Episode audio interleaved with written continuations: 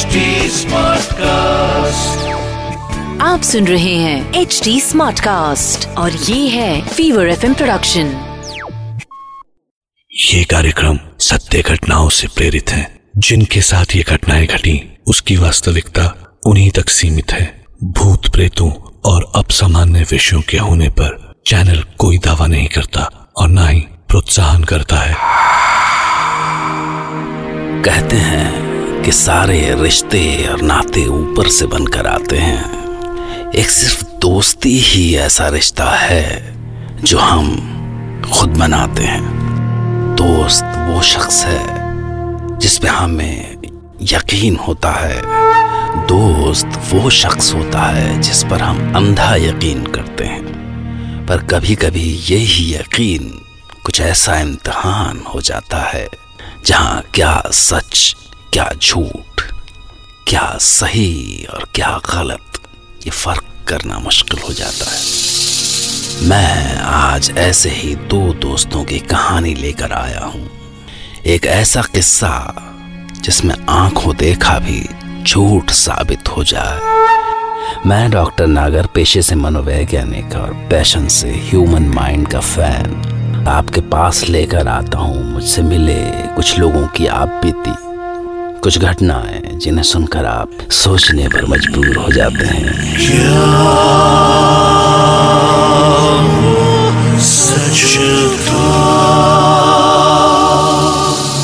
आज की कहानी एक ऐसी रात की है, जब दिल्ली में रहने वाले दो दोस्त, ऋषभ और प्रतीक, शहर के पास ही एक जंगल में कैंपिंग के लिए गए हुए थे। मैं और प्रतीक बेस्ट फ्रेंड्स थे। हम बचपन से साथ थे। वो मेरे घर के पास ही रहता था। हमने स्कूल, कॉलेज सब कुछ साथ ही किया। शायद ही एक दूसरे के बारे में कोई ऐसी बात है जो हमें पता ना हो। हम साथ में काफ़ी ट्रिप्स पर जाते थे। वी लव्ड नेचर तो हम ट्रैकिंग कैंपिंग सफारीज पर जाते रहते थे। उन दिनों भी हम दिल्ली से थोड़ा दूर हिमाचल के जंगलों में कैंपिंग करने गए हुए थे। वैसे तो मार्च में बारिश होती नहीं पर उस रात अचानक से बारिश शुरू हो गई।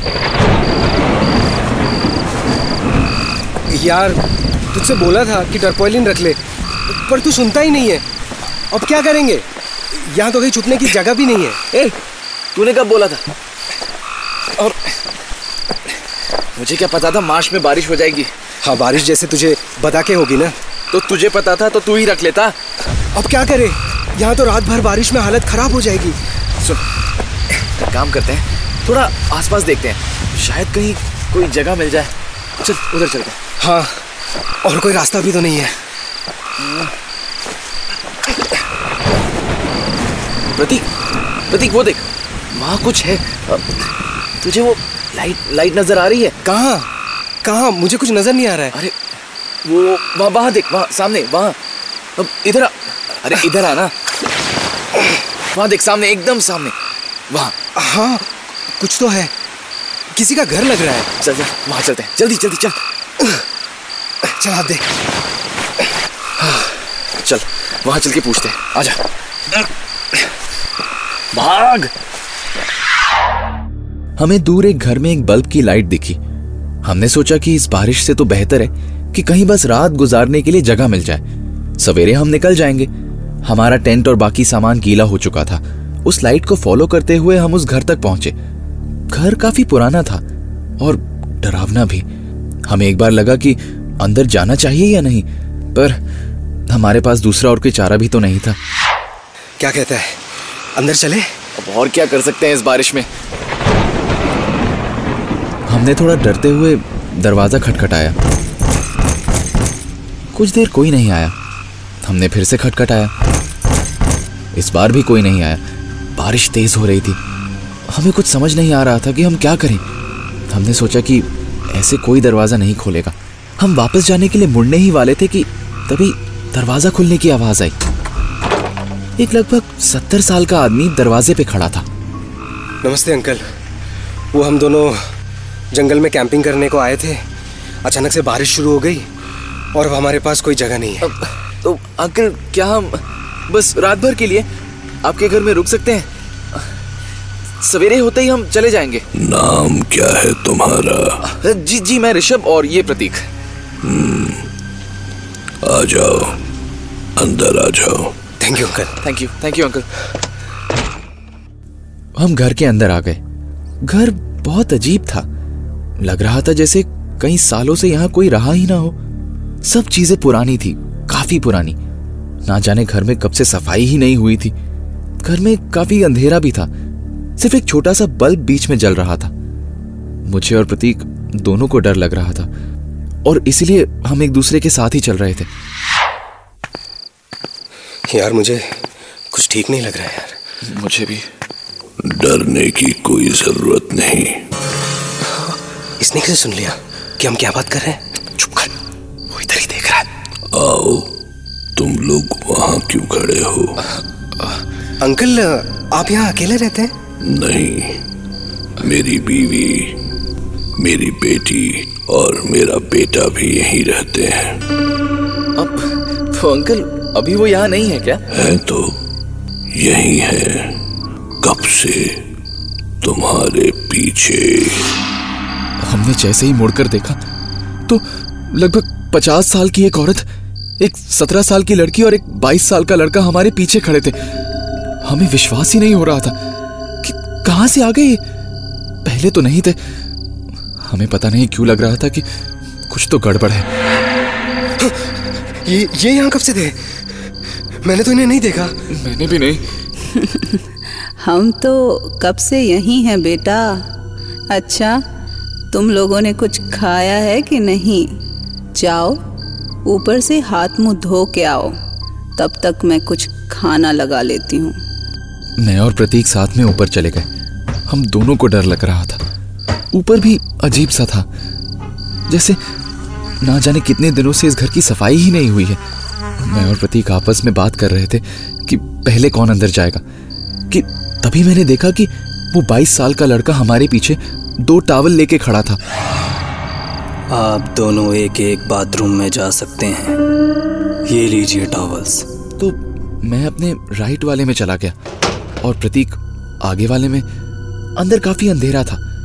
कुछ भी दिखाई नहीं दे रहा था कि तभी अचानक से मेरा पैर किसी रॉड जैसी चीज़ पर पड़ गया और मैं गिर गया। कुछ अजीब सी चीज़ थी। अंधेरे में मुझे कुछ समझ ही नहीं आ रहा था। मैंने अपना मोबाइल निकाला और जैसे ही मैंने अपने मोबाइल की लाइट जलाई तो मैंने देखा कि उस कमरे में पाँच छह इंसानों के कंकाल और हड्डियाँ बिखरी पड़ी थी। मैं चीखते हुए कमरे से बाहर आ गया।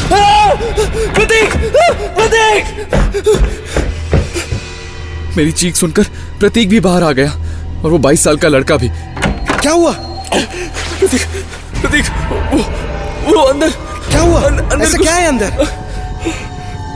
प्रतीक प्रतीक ये, ये जगह यहाँ कुछ अंदर? अंदर तो कुछ भी नहीं है। हटो मेरे पास से हटो मेरे पास मत आना। देखो ओ प्रतीक। ओहो क्या हुआ? रुक रुक मैं देख कर आता हूँ। मुझे बहुत ज़्यादा डर लग रहा था कि तभी प्रतीक अंदर देखकर आया और बोला कि वहाँ कुछ भी नहीं है। उसने कहा क्या ऐसा देख लिया तूने?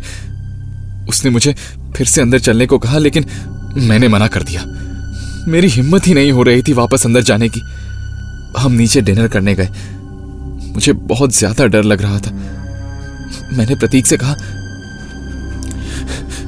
सुन हम यहाँ से चलते हैं यार। मुझे यहाँ कुछ कुछ ठीक नहीं लग रहा। कैसी बातें कर रहा है? बाहर इतनी बारिश हो रही है। कहाँ जाएँगे? रात को यहीं रुक जाते हैं। तुझे तुझे डर नहीं लग रहा क्या? नहीं डरने की क्या बात है? प्रतीक का सारा डर अचानक से कहाँ गायब हो गया था मैं समझ ही नहीं पा रहा था। खाना भी मुझसे खाया नहीं गया। वो क्या खाना था मैं आज तक समझ नहीं पाया हूँ। उससे एक बहुत अजीब सी स्मेल आ रही थी। पर खाना खाते खाते मैंने जब टेबल के नीचे देखा तो उन अंकल के पैर कुछ अजीब से मुड़े हुए थे। उनमें कुछ एबनॉर्मल सा था। बाकी सबने जूते पहने थे तो मैं किसी और के पैर नोटिस नहीं कर पाया। बचपन की सारी डरावनी कहानियाँ मुझे याद आ रही थी। मैंने सोच लिया था कि अब हम यहाँ एक पल और नहीं रुकेंगे। मैं उठ गया। और थोड़ा दूर जाकर मैंने प्रतीक को बुलाया। मैंने उससे बोला कि अब हम यहाँ से जा रहे हैं। ऋषभ अभी बाहर जंगल में कहा जाएँगे? वहाँ तो और भी खतरा है। तू चल रहा है या नहीं? कोई नहीं जाएगा। यहाँ जो एक बार आता है वो वापस नहीं जाता। प्रतीक प्रतीक, तू ये क्या कर रहा है? प्रतीक, मेरा हाथ छोड़। प्रतीक प्रतीक, मेरा हाथ छोड़। प्रतीक प्रतीक प्रतीक प्रतीक, मेरा हाथ छोड़। देख। ये क्या हो रहा था? और प्रतीक क्यों इन लोगों का साथ दे रहा था? मैंने किसी तरह अपना हाथ प्रतीक से छुड़ाकर दरवाजे की तरफ़ भागने की कोशिश की। पर जैसे ही मैं दरवाज़ा खोलने वाला था ना जाने कहाँ से वो बूढ़ा आदमी एकदम मेरे सामने आ गया। उसकी आँखें लाल थी और उसने मेरा गला दबाने के लिए अपना हाथ बढ़ाया।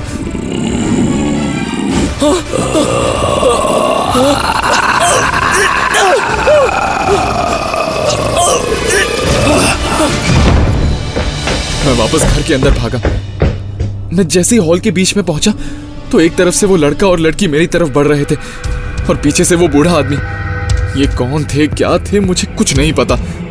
सिर्फ़ इतना पता था कि वो लोग मुझे छोड़ेंगे नहीं। पर इन सब में प्रतीक कहाँ था, मुझे कुछ नहीं पता।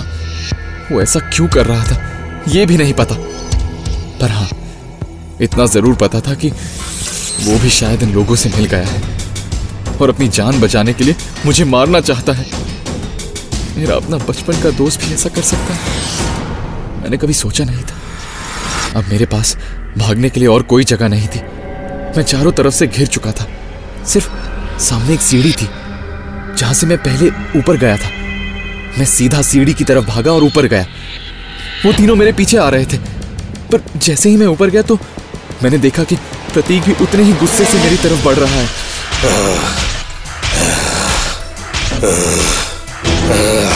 पहले मैं कुछ समझ नहीं पाया, पर जब वो पास आया कुछ बदला हुआ लग रहा था। वो तीनों भी ऊपर आ गए और मेरी तरफ़ बढ़ने लगे। एक तरफ़ से प्रतीक, जो कि लगभग अब मेरी बगल में आ चुका था, और दूसरी तरफ़ से वो तीनों, वो भी मेरे बगल में आ ही चुके थे। मेरे पास कहीं भागने का कोई चारा नहीं था। मैं पीछे होता गया, और मुझे पता ही नहीं चला कि कब मैं सीढ़ियों की रेलिंग से पीछे गिर गया। बस मुझे अपने फर्श से टकराने की आवाज़ सुनाई दी।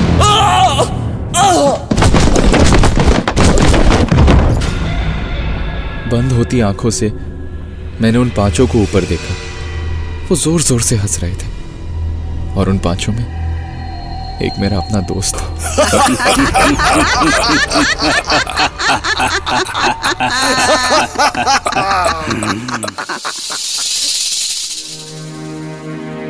पर दरअसल ये कहानी यहीं खत्म नहीं होती।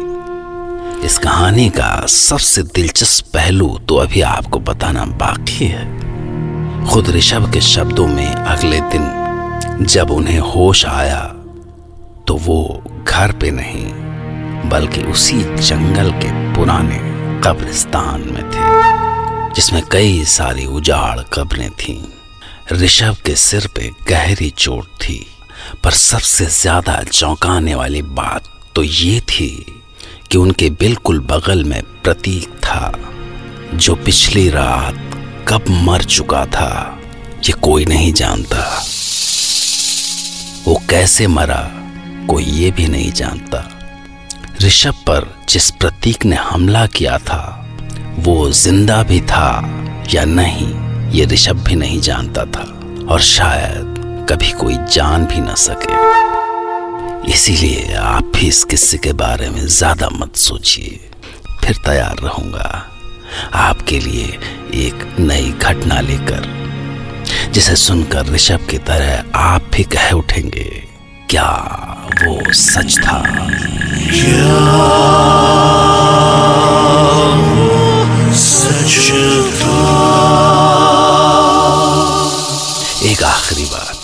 ज़िंदगी में दोस्ती, मज़ा, मस्ती, ये सब ज़रूरी है।